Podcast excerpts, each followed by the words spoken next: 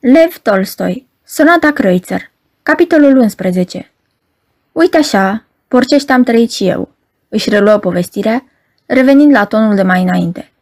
Cel mai rău era însă faptul că, deși duceam această viață abjectă, îmi închipuiam că de vreme ce nu mă las ispitit de alte femei, duc o viață de familie cinstită, că sunt un om moral și mi-e cugetul curat. Iar dacă se ivesc certuri între noi, apoi de vină este ea, caracterul ei. Dar, bineînțeles, nu i-a purtat vina. Ea era la fel cu toate femeile sau cu majoritatea lor. Primise educație potrivită, cu situația femeii din societatea noastră, prin urmare fusese crescută așa cum sunt crescute, fără excepție, toate femeile din clasele avute și care nu pot să fie crescute altfel. Lumea vorbește despre nu știu ce nouă educație a femeilor. Vorbe de clacă.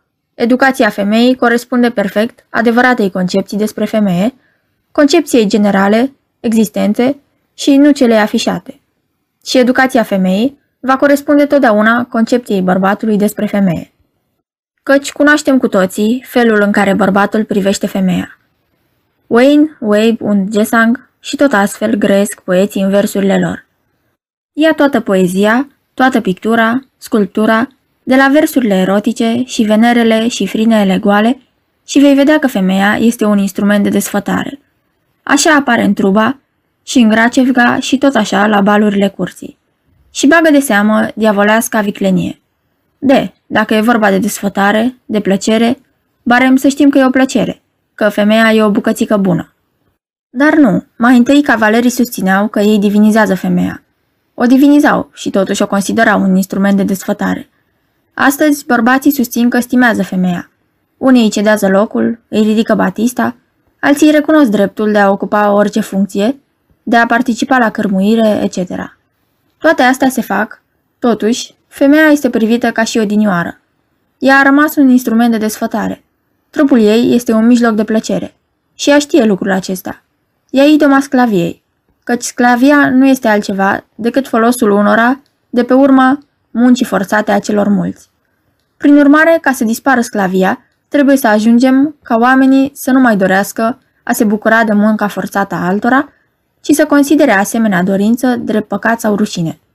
Oamenii au abrogat forma exterioară a sclaviei, au suprimat orice posibilitate de a se purcede la vânzări și cumpărări de robi, astfel că dumnealor își închipuie și se conving pe ei înșiși că sclavia a fost desfințată și nu văd sau nu vor să vadă că sclavia dăinuie mai departe, fiindcă oamenilor le place, acum ca și odinioară, și socotesc că e bine și just să se folosească mai departe de strădanile altora.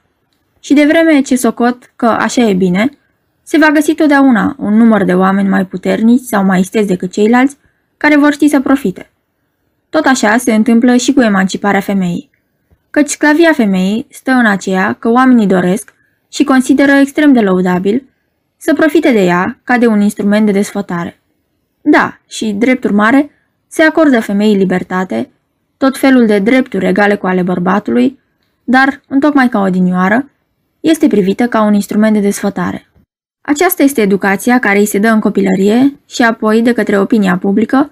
În concluzie, ea a rămas aceeași roabă umilită și pervertită, iar bărbatul același stăpân de sclavi, pervertit și el. Se îngăduie femeii să pătrundă în școlile superioare și în parlament, dar e socotită o unealtă de plăcere. Învață-o, așa cum e învățată la noi, să se privească în felul acesta și va rămâne totdeauna o ființă inferioară. Sau va preîntâmpina cu ajutorul vreunor medici ticăloși zămislirea plodului, cu alte cuvinte, va fi prostituată 100%, care a decăzut nu la dreapta de animal, ci la dreapta de obiect, sau va fi ceea ce este în majoritatea cazurilor o ființă cu sufletul bolnav, o isterică, o nenorocită, așa cum sunt toate, fără posibilitatea unei evoluții spirituale. Liceele și facultățile nu pot schimba această situație. O poate schimba numai o nouă concepție a bărbaților despre femei și a femeilor despre ele însele. Această situație nu se va schimba decât atunci când femeia va considera castitatea drept o stare superioară și nu ca astăzi, când ea socoate această stare superioară a ființei omenești, drept o rușine, o infamie. Atâta timp cât această concepție lipsește, idealul oricărei fete, indiferent de gradul ei de cultură, va fi totuși acela de a atrage cât mai mulți bărbați, cât mai mulți masculi pentru a avea putința de a alege. Faptul că una știe mai multă matematică, iar alta știe să cânte la harpă, nu va aduce nicio schimbare.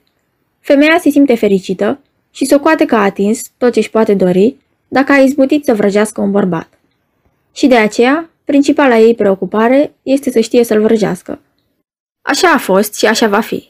Așa se întâmplă în viața fetelor din lumea noastră și tot astfel continuă în viața femeilor măritate.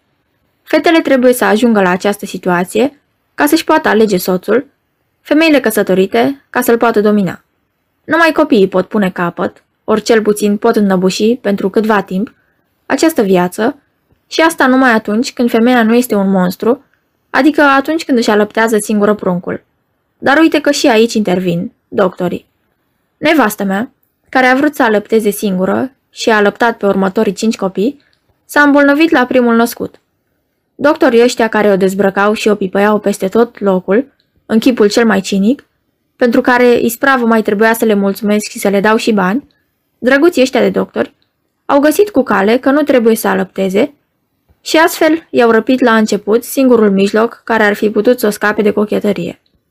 Am angajat o doică, cu alte cuvinte, am profitat de sărăcia, nevoile și ignoranța unei femei, ademenind-o de la copilul ei la al nostru și, drept răsplată, i-am împodobit capul cu o bonetă cu panglici.